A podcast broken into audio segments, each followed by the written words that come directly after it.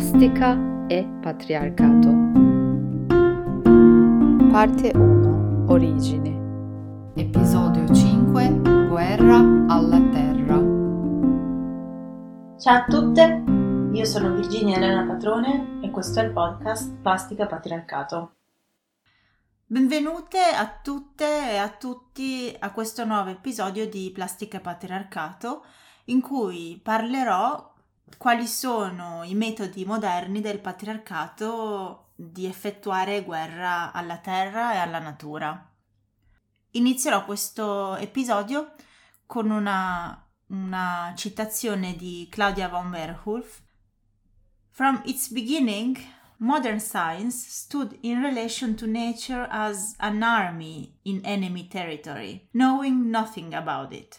In the form of modern technology, namely in the form of the machine, modern science set out to virtually extinguish or substitute not only life, death, and the creation of life as we know it, but also humanity, women and mothers, the earth, plants and animals, and matters itself. Questa citazione è tratta dall'articolo scritto appunto da Van Werholf No Critiques to Capitalism Without a Critique to Patriarchy, scritto nel 2007.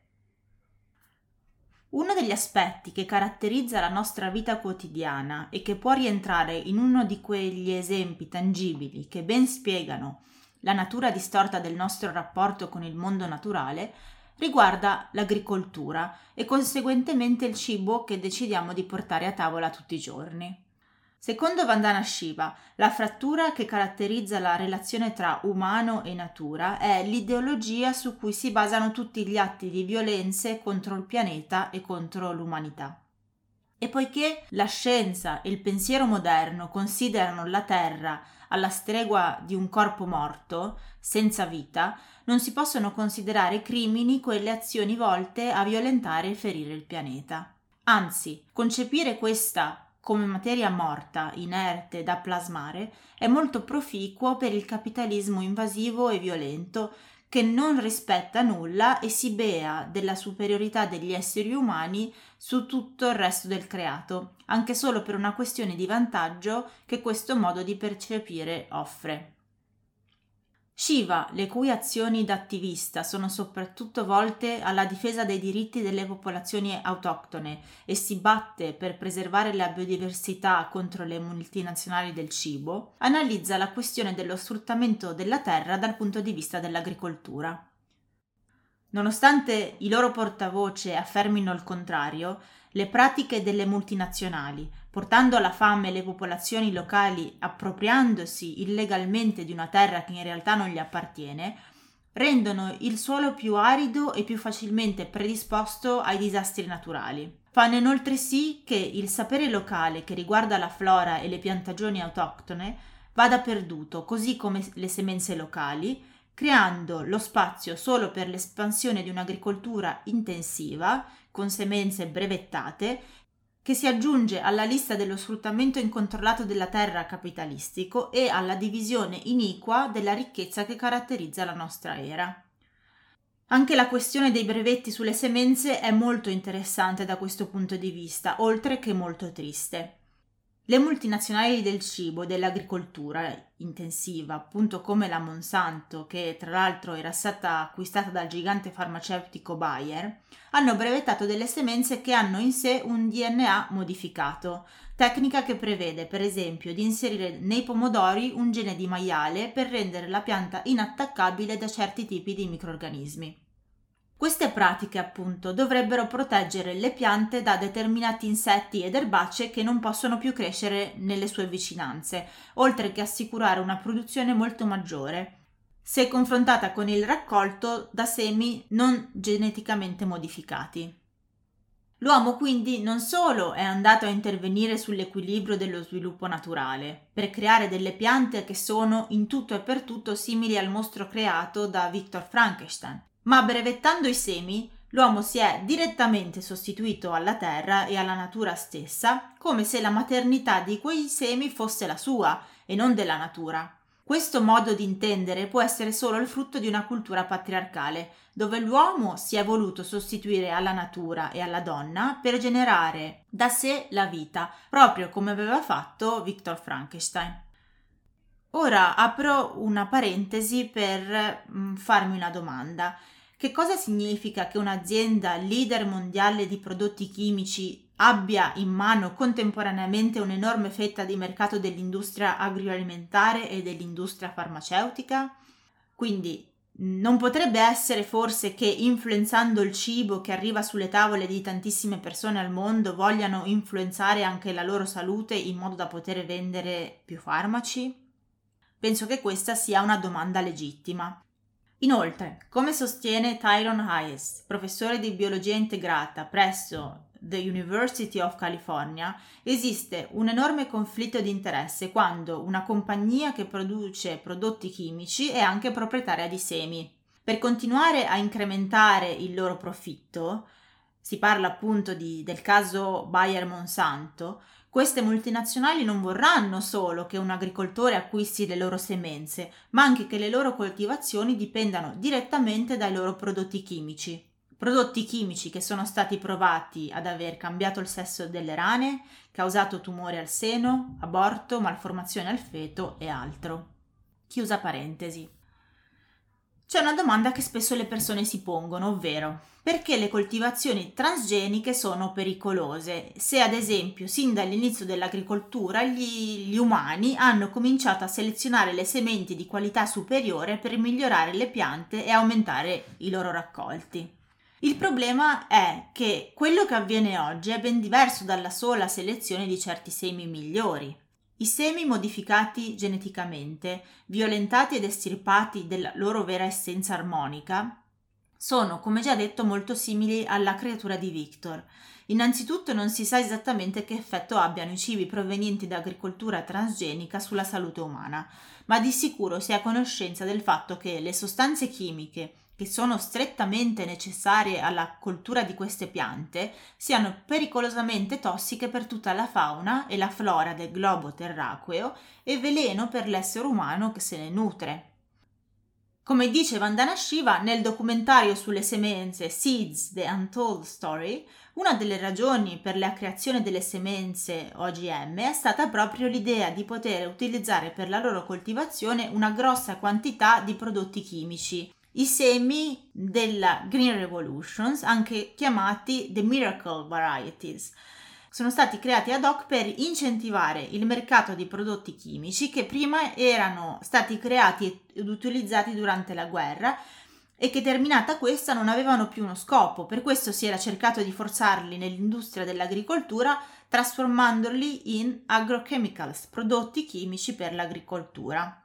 Qua voglio aggiungere due note. Prima di tutto sulla Green Revolution. Infatti è importante notare che la Green Revolution, cioè la rivoluzione verde, non era una rivoluzione ambientalista, ma si chiamava così e utilizzava l'idea del colore verde per fronteggiare il rosso, il pericolo comunista tanto temuto in quegli anni. I semi delle piante geneticamente modificate vengono anche chiamati semi suicidi, poiché sono sterili e da loro la vita non può essere riprodotta. Chi ha creato i semi transgenici ha anche deciso che fossero semenze utilizzabili una sola volta e dai cui frutti non sarebbero potuti nascere nuovi semi. Questo per legare di nuovo gli agricoltori alla necessità di acquistare nuove semenze ad ogni semina. Quindi chi ne fa uso? Agricoltori che molto spesso sono obbligati a piantare questo tipo di sementi dal governo del loro paese al posto delle semenze autoctone locali, per una questione formale di sicurezza e controllo, deve comprare per ogni semina gli stessi semi, invece che custodire quelli provenienti dal raccolto precedente come si può fare invece con i semi non trasgenici e devono inoltre acquistare tutta una serie di prodotti delle stesse multinazionali da cui acquistano le semenze che fanno sviluppare al meglio le piante nate da questi semi mutanti.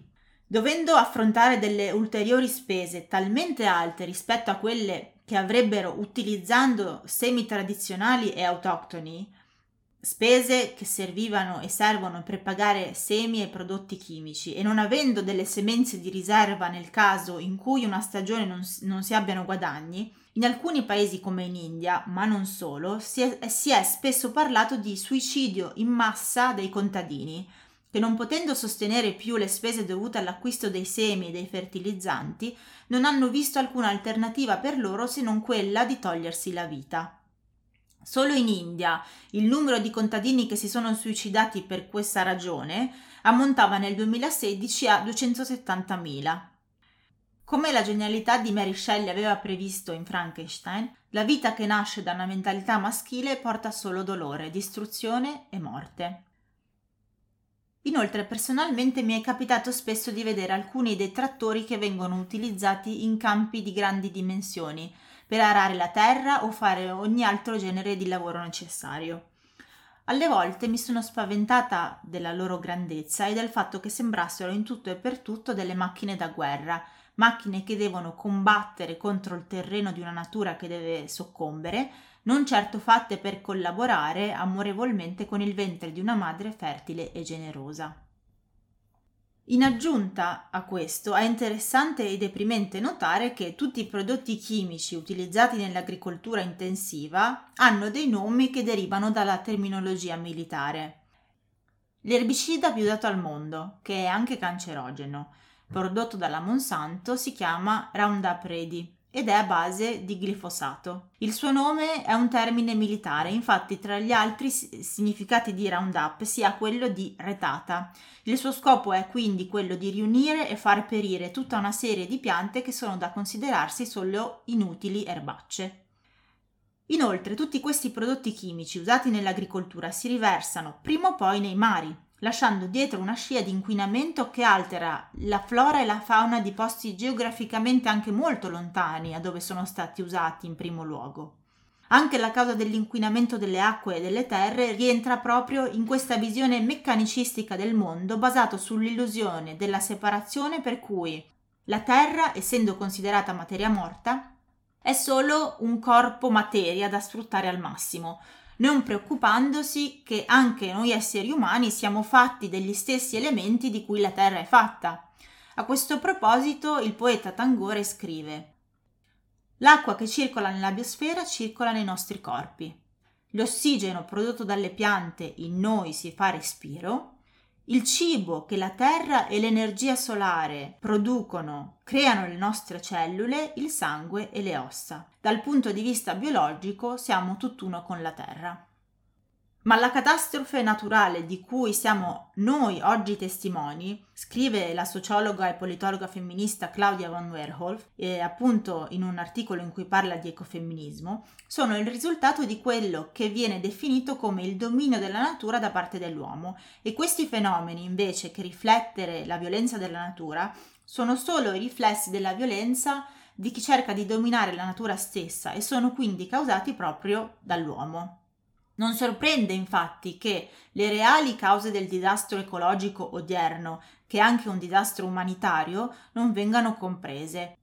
Queste sono da ricercarsi nella distruzione delle forze di produzione naturali che sono state trasformate attraverso la cosiddetta produzione capitalista.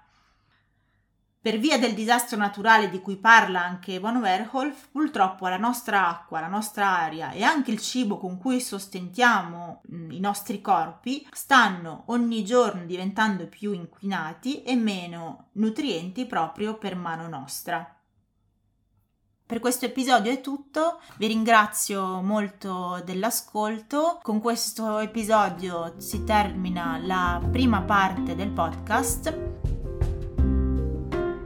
Grazie per l'ascolto, alla prossima puntata.